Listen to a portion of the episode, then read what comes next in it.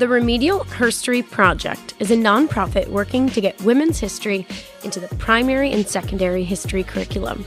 To help us meet our goal, we produce media, lesson plans, and so much more. You can check it out on our website, www.remedialherstory.com. Our project is funded through grants and by patrons, potentially like you.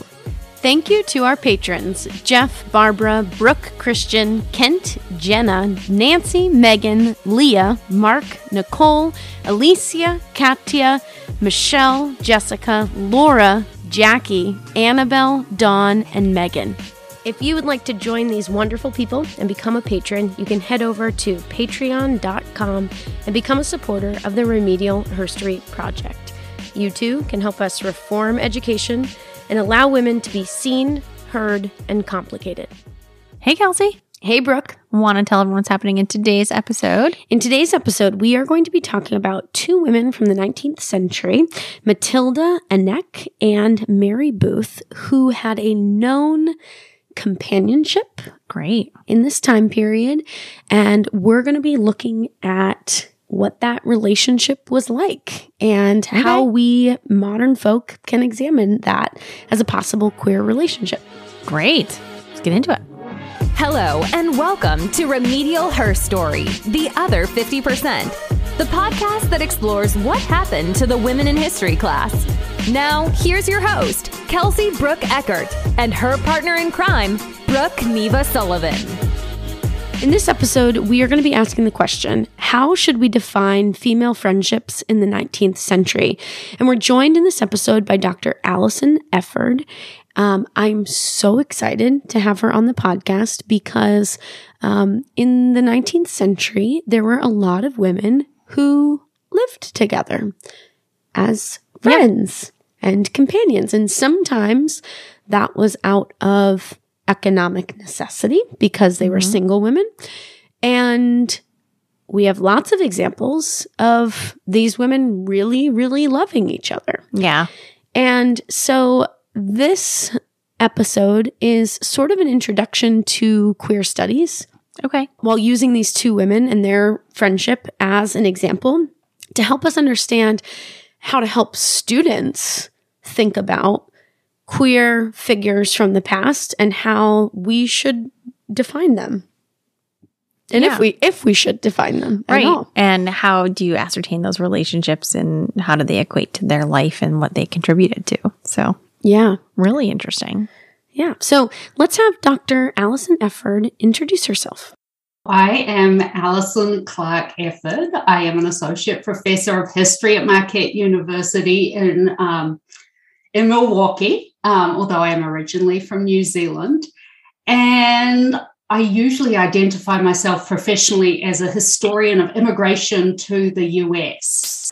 Uh, I started um, with an interest in, I think, especially researching European immigration to the US and thinking about how especially white people, white newcomers have been part of the fabric of the United States and how um, race and gender and class has worked for um, white newcomers like myself.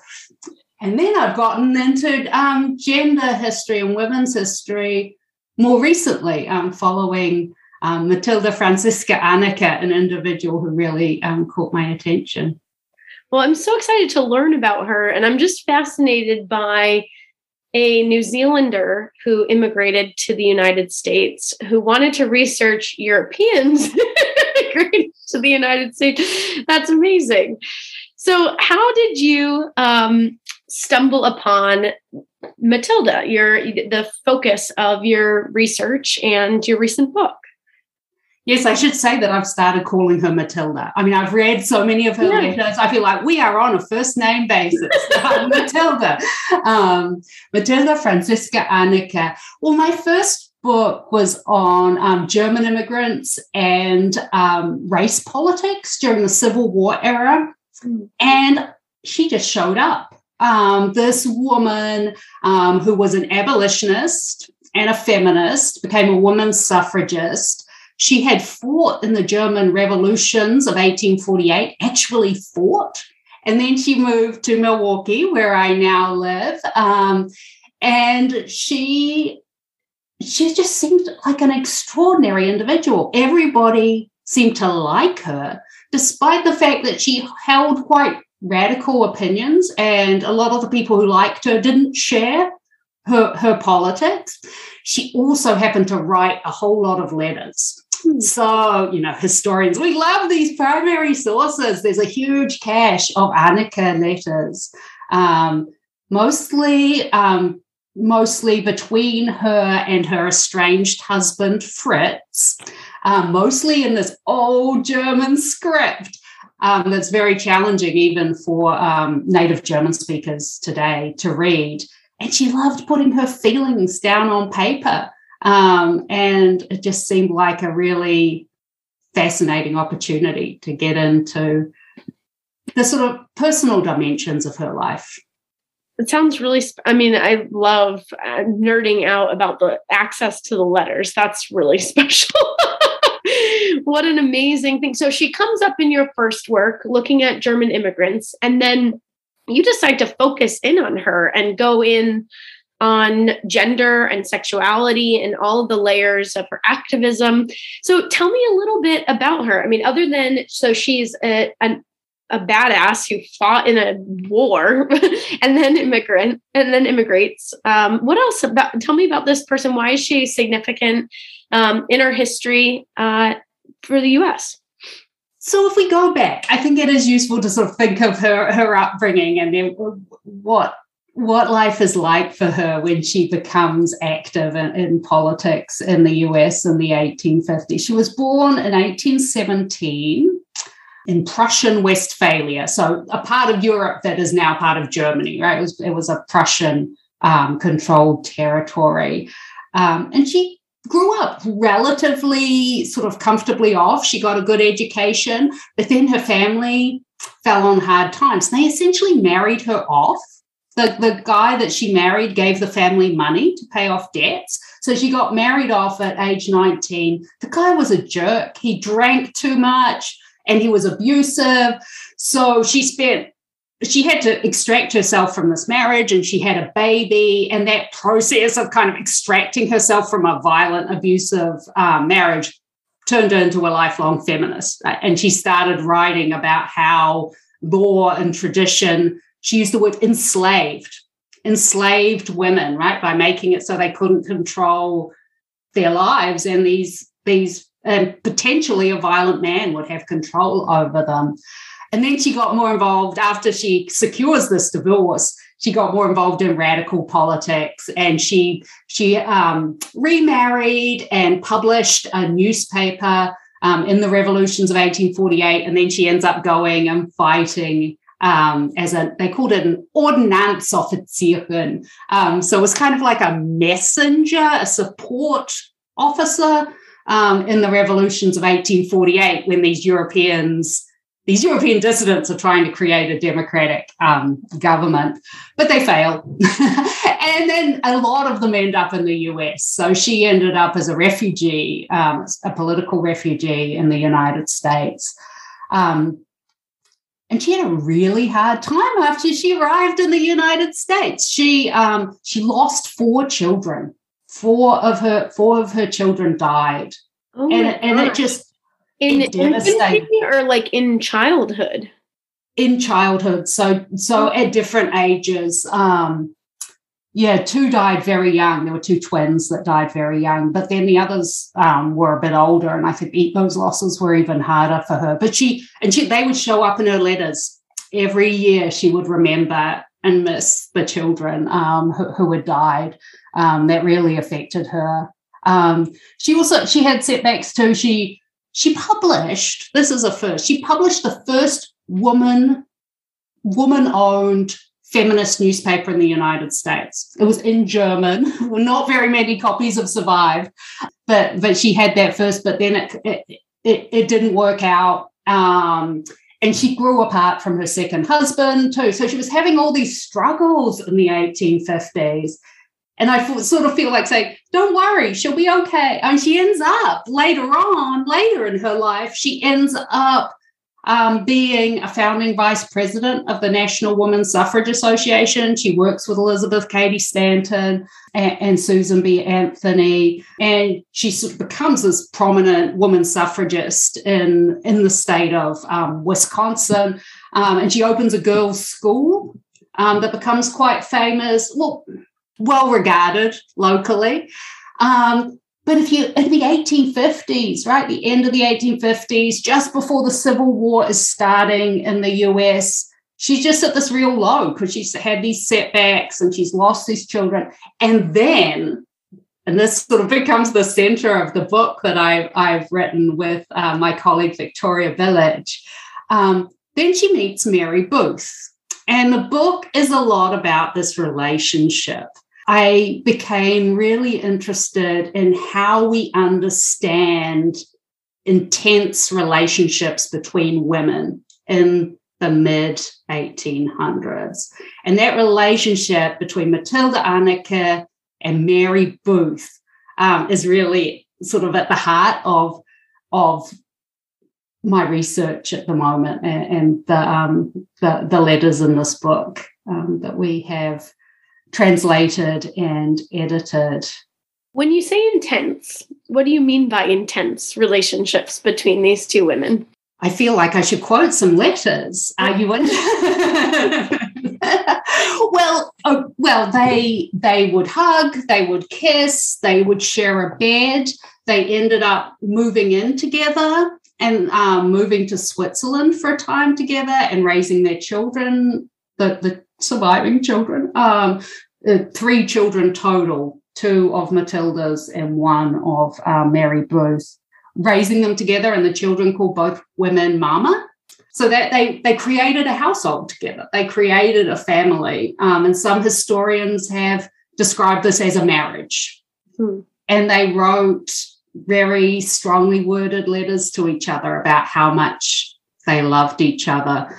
This is one little note um, from Mary Booth to Matilda, um, and it was in 1862. So Mary said to Matilda, Pardon me, my dear, for writing you such a miserable little note saying I was unhappy. I am indeed very happy when I think of your sweet love. It glorifies every even and illuminates the darkest midnights. You are the morning star of my soul. I love that. The morning star of my soul, the beautiful auroral glow of my heart, the saintly lily of my dream, the deep dark rosebud unfolding in my bosom day by day, sweetening my life with your ethereal fragrance. Dearest, you are the reality of my dreams, my life, my love. I have no more sorrow. I have you, my dear and dearest friend. Good night, your Mary. So that's what I mean when I say intense. yeah, I need to raise my standards for love. I know everyone wow. deserves a 19th century love letter. I think. oh, it's beautiful. The Remedial Herstory Project is hosting its second annual Summer Educators Retreat to help teachers integrate more women's history and literature into their curriculum. Studies show that educators currently teach women's history between 5 and 20% of the time, with 5% being the plurality. Our retreat will feature speakers from around the world and be available online and in person, and provide educators with dozens of packaged lesson plans, videos, and other tools and resources to get women into every unit of their curriculum. The best part is that in person attendees will get to network and relax with peers who are passionate about working to incorporate the diverse history of half the population all but left out of the history classroom. The retreat will take place at New Hampshire's Common Man Inn and Spa at the heart of the White Mountains of New Hampshire, the best place to be in August. The retreat will take place between August 8th and 10th. Interested people can learn more on our website at www.remedialherstory.com slash summer dash educators dash retreat. You know this would at least be a civil marriage in modern times. How does how do you as a historian grapple with sort of different times and different expectations of people different ideas of relationships? When when you look at this what do you how, you know how would they have seen it in their time this is very tricky. To me, this is the question of the book. Um, and I found that it's a question that fascinates students too, uh, because we don't have easy answers. It's something that we can kind of turn over to students and say, how would you characterize this relationship? I guess I have spoken to sort of the intensity and the fact that it was cohabiting. So, in a practical sense, it's a family. At the same time, Matilda had a husband who was still alive, who she wrote letters to all the time. Um, and she really saw herself as co parenting with her, her sort of estranged husband. Um, she said to him, We no longer love each other as lovers, but we love each other because of the children we have together. Um, so, so the nature of that marriage, her marriage with a man, had changed, but it was she never suggested that her relationship with Mary was in competition with her relationship with her husband. Um, Mary was also estranged from her husband, um, who was kind of a jerk. Um, and I think, think, there she had really left her, Mary Booth had left her husband um, behind in a more, it would have been more of a break there. Um, and I haven't found people disapproving of this relationship, which I think we might think, right? That it's um, sort of that it would be considered inappropriate for two women to think about each other in, in these ways, that, that there would be some stigma associated with what, on some level, seems like a lesbian relationship. The interesting thing is that this sort of relationship, which was very intense and was cohabiting, sort of existed along with a number of sort of socially accepted, very intense relationships among women. Like women had strong friendships with other women. Um, and they spoke of women effusively. And it wasn't unusual for friends to hug and kiss and maybe you know, if there weren't that many beds, ending up sleeping in the, the same bed. I think that Matilda and Mary didn't have to decide whether they were straight or lesbian. Um, when we look at the sort of gay history, it's really not till the late 1800s that the idea of same sex attraction is sort of crystallized um, in in the minds of um, so called experts as its sort of own social category. So I'm not saying, I mean, obviously, there were people who loved um, people of the same gender before the late 1800s. There were people who slept with people of the same gender before, before the end of the um, 1800s. But it's at the end of the 1800s that being homosexual um, the, the, the, terminology of, of, the time becomes a sort of category, right? That, that a relationship or a person could be categorized um, through the lens of same sex attraction. So I would say that. Uh, and I'm quite happy to argue, and I love that that lesbians um, claim Matilda. Um, some lesbians claim Matilda and Mary, but I would say they're sort of pre lesbian and also pre straight, right? It doesn't mean that they were really straight. It means that they they they existed in this time when relationships were different to what we think of now. Maybe even more freeing. They could be just be and not have to have those labels and titles. That's fascinating.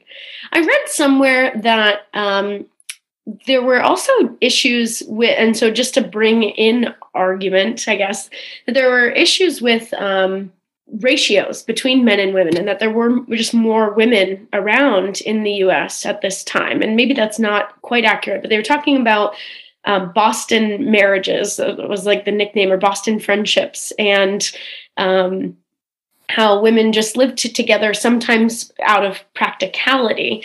Um, and so I guess a question I have about this is clearly these women love each other. The let I mean that letter is like unbelievable.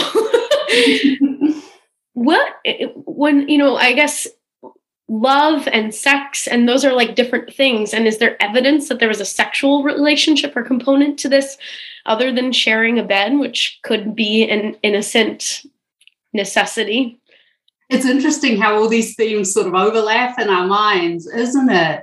I could not say that there's sort of evidence of genital contact, right? If that's how we're sort of defining kind of sexuality. I'm quite happy saying it was romantic, right? Like it was, it could be a little, sort of erotic. There was sometimes a bit of jealousy um, involved. Uh, so yeah, it sort of depends where you want to draw the line and what becomes meaning for you, meaningful for you in categorizing um, relationships. I really loved what you said about how it could potentially be freeing um, to see relationships in this other way. I think we have to be a bit careful that we don't um, sort of deny lesbians a history, right? If we have a very high bar for lesbianism, like we need evidence of this happening, then, then it's sort of like lesbians don't get any history because that's a really high bar in the in the historical evidence. but I would say that I kind I like instead of trying to squeeze this relationship into our categories, it is cool to think about how relationships can be different, right? Relation, how we think about relationships has a history, right? That that those very intimate, like very the things have changed over time to the to the extent that people can just really think about their relationships differently. Mm. I love that. I, I, that's a really great way of thinking about, especially this idea of making sure people have a history. Because if you, yeah, if you set the bar too high, then it's like, you know, oh, that's so powerful do these women live together till the end of their lives? How, um, what happens in their story? It has a sad ending. No, I'm so over the sad ending in this theme. um, I, I, think the book should be a movie because it does have this sort of arc of like, will their will their relationship survive? How, yeah. how will things work out? And these they have all these sort of obstacles thrown in their way. Um, Mary is sick um, I think she has tuberculosis. She has a maybe a few different things, but she was coughing up blood. So now we can treat um, tuberculosis with antibiotics, but that wasn't an option for her, and that tuberculosis could be be fatal. So they were living in Switzerland. They were enjoying in many ways living in Switzerland. They were taking sort of little trips with their with their kids. It sort of seemed I know they were they were celebrating birthdays and Christmas and sort of do, with these little outings, but they were struggling to make money. They were both writing, but often they wouldn't get paid, which is probably because they were women. They were writing abolitionist fiction um, and also anti slavery um, sort of opinion pieces for German language newspapers. But Mary was getting sicker and she wanted to come back to the United States to try some experimental medical treatments. And also, she had left her older daughter in Connecticut with her mother. And she's, I, if she was going to die, she wanted to see her older daughter again. So Matilda very reluctantly um, sort of says goodbye um, to, to Mary. Um, and she writes about this in her letters to Fritz, her estranged husband, saying, Oh, this is probably the last time I'm going to see Mary. This is so hard. Um, uh, and then, yeah, Mary dies um, within a year of, of leaving to go back to the US. And why did she choose to stay in Switzerland? US was not for her. She did come back a, a, little later, but it was partly about the education that she wanted for her children. She wanted her children to be able to speak German um, at, at a high level, which actually you could speak plenty of German in Milwaukee at that time. Um, but but she really liked the idea of a European education, and also she really didn't have much money um, and she was in debt. So it was, she felt like it wasn't the right moment when she could move um, to the United States. So Matilda ended up moving back to Milwaukee at the end of 1865. 1865 is the year um, the US Civil War ends, too. So their story um, intertwines with the story of, of the US Civil War. Hmm. Probably a bit why it's overshadowed. But it's also, I mean, one of the special things about the relationship is that it allows them to be activists. It sort of allows them to support each other kind of practically and emotionally while they are trying to push uh, push anti-slavery. So because at first Abraham Lincoln was kind of slow, so that the abolitionists, even during the Civil War, um, and especially African Americans, um, were were pushing towards abolition. Hmm. It strikes me that these women are activists, they are suffragists, abolitionists, writers, intellectuals. Um, and you know, Susan B. Anthony comes to mind as another woman who's has these loving friendships with other women. Carrie Catt, who becomes president of NAWSA after her, was, you know, buried alongside her longtime roommate and lover. Am I just noticing anecdotes or do you think there's a pattern here that like these activist women also maybe live outside a lot of the conventions of marriage and other things or am i am i adding too many layers no i think you're right i there's a new book that's going to come out by um, wendy rouse about um, queer women who were involved in the women's suffrage movement. And I think for a while, um, a lot of feminists wanted to say, I'm a feminist. That doesn't mean I'm a lesbian, right? So there was an effort at, at, at a point in women's history to say, just because you're a feminist doesn't mean you're a lesbian. And so there was overlooking some of the, the role of um, same same sex relationships um, in, in these histories. I now I sort of feel like I would like to go out and do a sort of quantitative study to sort of what percentage of, of women who were very active um, were were involved in these relationships. And I would say that there's also there's a spectrum, right? Like some of them are sort of really powerful, kind of collaborative friendships, right? Um, which is which is an important thing to recognize too, right? That that women's relationships of all kinds can be really powerful. Um, and then some of them, I think, you know, if they had had the opportunity to marry, they would have. That that that that would best fit um, how they they thought about their relationship and the role in in the, its role in their life. Wow.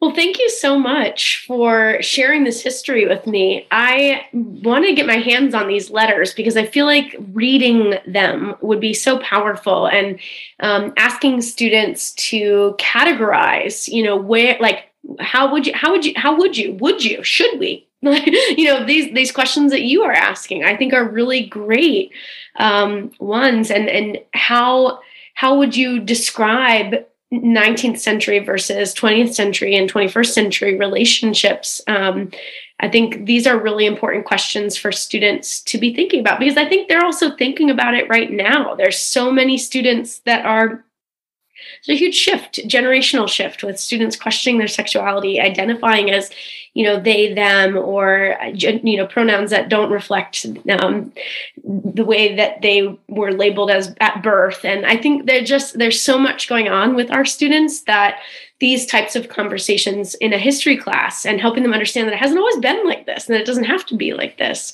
um, is really really important for young people to to hold and, and have a little bit more tangible understanding of of our past um, in a way that maybe hasn't been shared in, in the classroom before.